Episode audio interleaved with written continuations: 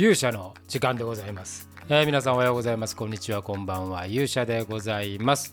本日は10月3日の水曜日でございますね、えー、今日は文化の日でお休みでございますけれども。えー、今週日曜日ね、今週では先週だ、先週の日曜日、11 10月31日ですね、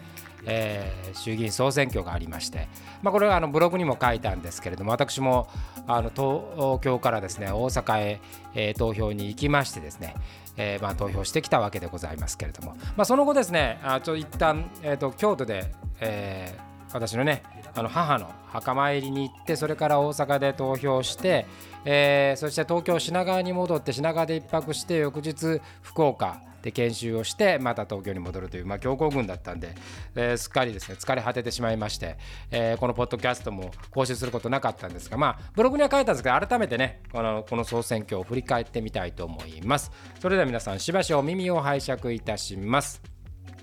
ということでまあ、あの私のね、えーまあ、著作である「もしも徳川家康が総理大臣になったら」これのまあラストシーンがちょうどこの総選挙のところで終わる総選挙がものすごい高い投票率で終わるというストーリーで終わった、え、小説でございましたが、まあ、実際のですね、え、この選挙はどうだったのかと言いますとですね、えま、戦後3番目に低い、まあ、55%という数字でございました。えーまあ、これはあ幾分残念な50 55%も言ってませんね。53.68%でございました。まあ、これは幾分あの残念なというね、えー、ことでございました。4913万人の方がですね、えー、棄権をしたということに相なりました。で、まあ、これちょっともう少しね、えー、と深掘ってこの投票を見てみるとですね実はあの20代18歳か18歳最最低年齢の18歳は50%を超えてるんですけれどもやっぱり若い世代の数字が低い特に20歳から24歳までがですね 30.69%25 歳から29歳までが36.81%そこからだんだん右肩上がりに上がっていくわけです。で一番高いのがですね70歳から74歳の74.13%ということで、えー、ございまして。えまあ、そこからね75歳79歳80歳84歳はだんだんまた下がるんですけれどもまあどうもこうやっぱり70歳から74歳ってね実はあの立候補されてる方も結構この年代の方多いんじゃないかなと思うんですけどやっぱりその政治にこう関心があって、え、そこに行動が起こるのがですねやっぱりかなり年齢が高くなってしまっているというところに問題がありますし、えー、20歳からちょうどだから、えー、50%切ってるところまででいうと40歳までですねのところが、まあ、ちょうどパーセンテージでは50を切ってるのでやっぱこの層がですね動かないと政治は変わっていかないということになっていくと思います。でやっぱりこのそういう層を動かすためにはですねまあ、今回私も振り返って、え、考えてみたんですけど、まあ、選挙の結果ね自民党が勝ったとか野党がどうだとかって、まあ、私は正直どうでもいいなと思っていて、まあ、どうでもいいっていうのは言い方悪いですねどうでもよくないんですけど、まあ、あの今回に関すると、まあ、自民党が勝つっていうのはま妥当ではあると思うんですよね。で政治というものがやっぱり変化をしていくのはまあ、ブログにも書いてましたけどもやっぱ投票率が上がるということだと思うんです。やっぱ国民のやっぱ半分が棄権するような状態でしかもその半分の大きな割合をですねやっぱ若い人が占めてるっていうことがやっぱりこれはね本当に大きな問題だというふうに思います。でやっぱりこの層がやっぱ我々の未来を作っていくわけですよ。まあ、言葉は悪いですけど人間は生き物ですので、え、ある一定の時間が経つとですね死んでしまうわけです。で死んでしまうとですね、まあ、やっぱりこの種の法則っていうのはですね若い層がですね頑張らないと頑張るっていうか若い層が中心になってこそ社会というのはですね繁栄をしたり前に進んでいったりしていくものです。で若い層が強い中でね我々、まあ、これから私もそういう高齢者になっていきますけどそういう高齢者を守るとか弱い人を守るっていうエネルギーをこう社会に与えていくっていうのはやっぱ若い世代だというふうに思うんですね。でその世代の人たちがほぼこうえー、関心がなくなってしまうという状態。で一番高いところがですね70歳から74歳というまあ言い方あれですがこんなありさまではですねやっぱり政治っていうものがあ機能しているとは言い難いというふうに思います。だから、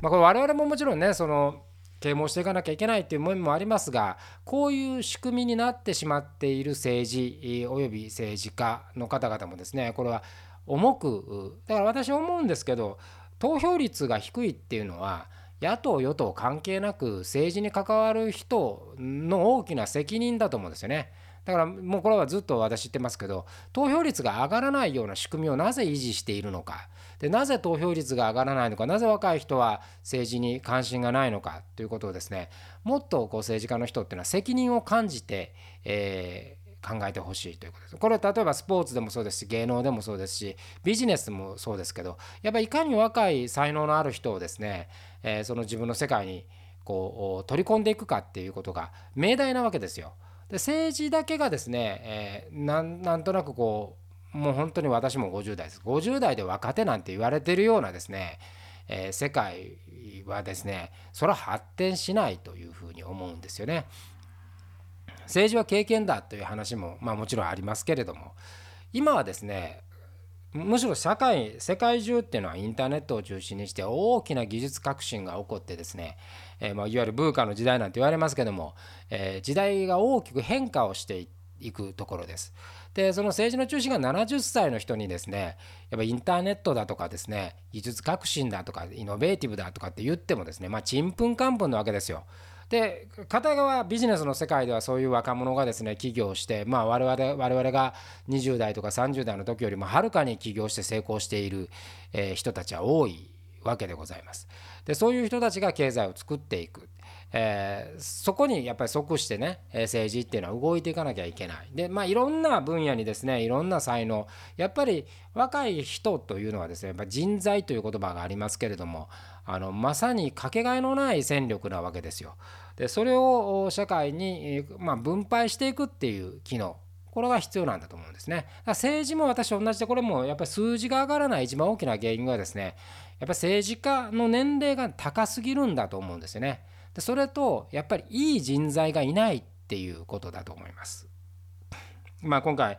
あの枝野さんがね、えー、まあ批判にさらされて、えー、党首を降りるということになりましたけどでもまあ次の人が誰になるかって顔が見えてこないっていう話もありました。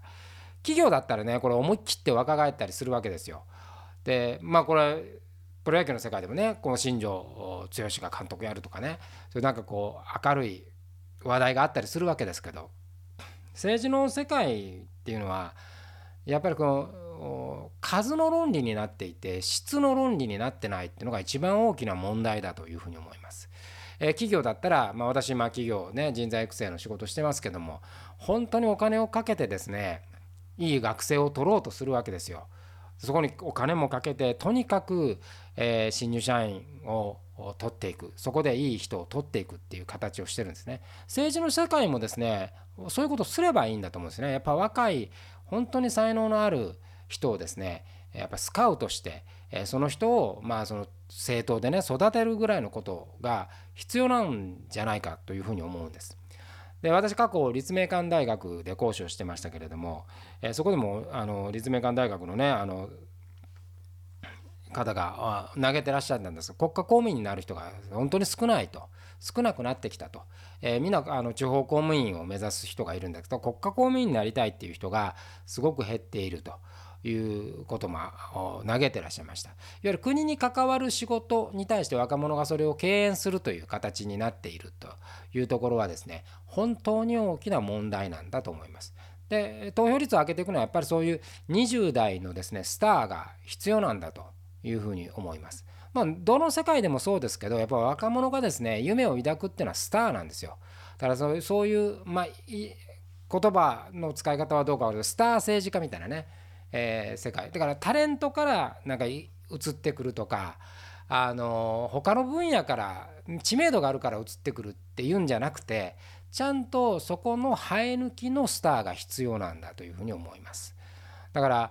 この政治の改革っていうのは絶対に必要なんですけれども例えば今の立憲民主党とかね、えー、野党、まあ、維新の会なんかもそうですけれども野党なんかもっとそれね大胆にやった方がいいと思うんですよね。えー、野党はもう本当に今から18歳例えば18歳の投票率っていうのはこの低い世代の中で実は一番高いわけですよ50%超えてるんで18歳の人をスカウトするぐらいのね、え、やっぱりこう英断が必要なんじゃないかと。でその18歳の人をですね10年育成してもですね28なんですよ。で28歳ぐらいの優れた政治家が世の中に出てくれば若者たちっていうのは絶対そこそういうスターを目指す人が次から次へと増えてくる。そうすると政治の世界っていうものの若返りが図れてなおかつ質も問われると。で若い人は時間があるんで改革に恐れがないと。やっぱね70代80代の人ってもう先が見えてるわけですよ。そういう意味では。20年先のことっていうのはやっぱりあのよっぽどのことないとねあのそれを見届けることはできないわけですけど20代の人であればまあ仮に60歳までやるにしても30年あるわけですよ。30年トライアルできるっていうことになるわけです。そしたらどちらがですね国益につながるのかというとやっぱり私は若い人にかけるべきだと思うんですよね。まあもちろんそれは極端な例ですよ。えー、首相が28歳でいいのかとかそういうのありますけれどもそうじゃなくてやっぱりそのコアな人材をですね、えー、育てていくと。でもちろんその経験のある人もう必要である。これは間違いないです。経験のある人たちがですねそういう若い人たちをサポートするっていう仕組みそういう政治そういうものを作っていくっていうことがね重要なんじゃないかっていうふうに思っています。えー、この辺りはですね、まあ、今回本当に期待をした。まああのコロナがねやっぱり相当早くこの5波が何か測ったように収束してしまったっていうのも一つあると思うんですけどもやっぱその社会的なね不安がやっぱり除かれてしまうとですねやっぱ政治に対する興味が一気に薄れてしまうというようなところがありますけどこういうまあ一つ今あ日本の場合ねそういう変革のチャンスっていうのは今回はまあ掴みきれなかった、えー、ということだと思うんですがただまあやっぱり18歳の人がですね、えー、50%超えていたりまあその自民党は勝ちましたけども現職の幹事長がまあ落選したりまあ野党だってその小沢さんのようなね、えー、名前のある方が落選まあ小選挙区の落選ですけども、えー、まあ人として、えー、国会へ送り込む代表としては選ばれなかったわけですからそういうこうなんか政治がダイレクトにですね国民の意思が伝わるっていうまあ一つのこう少佐も出たんだと思うんですよね。だからこそその形をですね特に政権から離れている野党はあめちゃくちゃ考えた方がいいと思います。めちゃくちゃ考えた方がいい。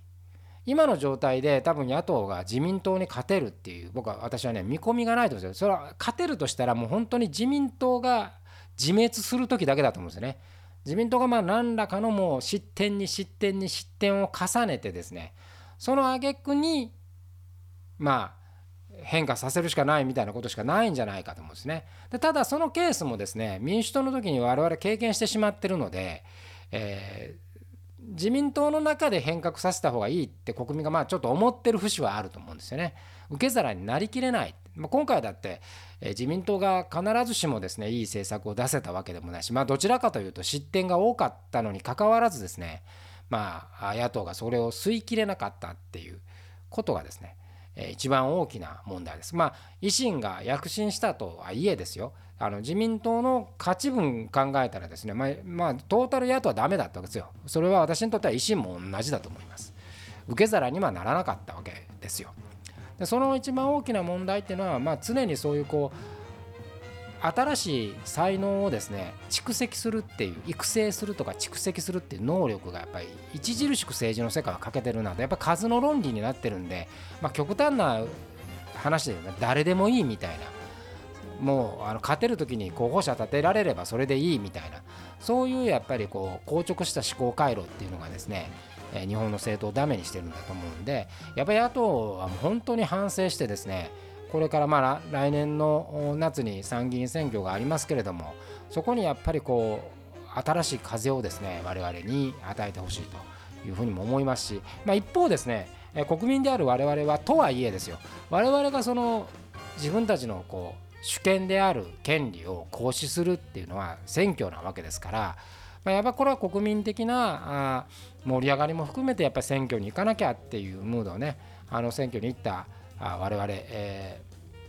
ー、行かなかった人に対してですね一人ずつ声をかけるっていうそういう地道な作業も必要なんじゃないかなというふうに思います。えまあてなことでございまして、えー、選挙からまあしばらく時間が経ちましてですね、えー、ふと感じたことをお話しさせていただいた次第で、えー、ございます。もう気が付いてみれば11月でございましてこの11月から12月にかけて私、まあ、結構なあのハードスケジュールになってますんでねでそろそろあの本当にこの間あの福岡行きましたけども現地でね出張してっていうのもちょこちょこ出てきたんでまあ世の中の流れっていうのがね、まあ、コロナ前に戻っていってるのかななんていうふうにも思いますが、まあ、まだまだその5波が収束しても6波があるかもしれませんしね、えー、その辺はまだ予断は許さないということでございますけれども、えー、気をつけながら日々を送っていきたいというふうに思います。ということで、えー、本日の勇者の時間は、まあ、ちょっとあの総選挙私の感じた所感みたいなお話をさせていただきました。それでは皆さんまた次回お会いしましょう。さようなら。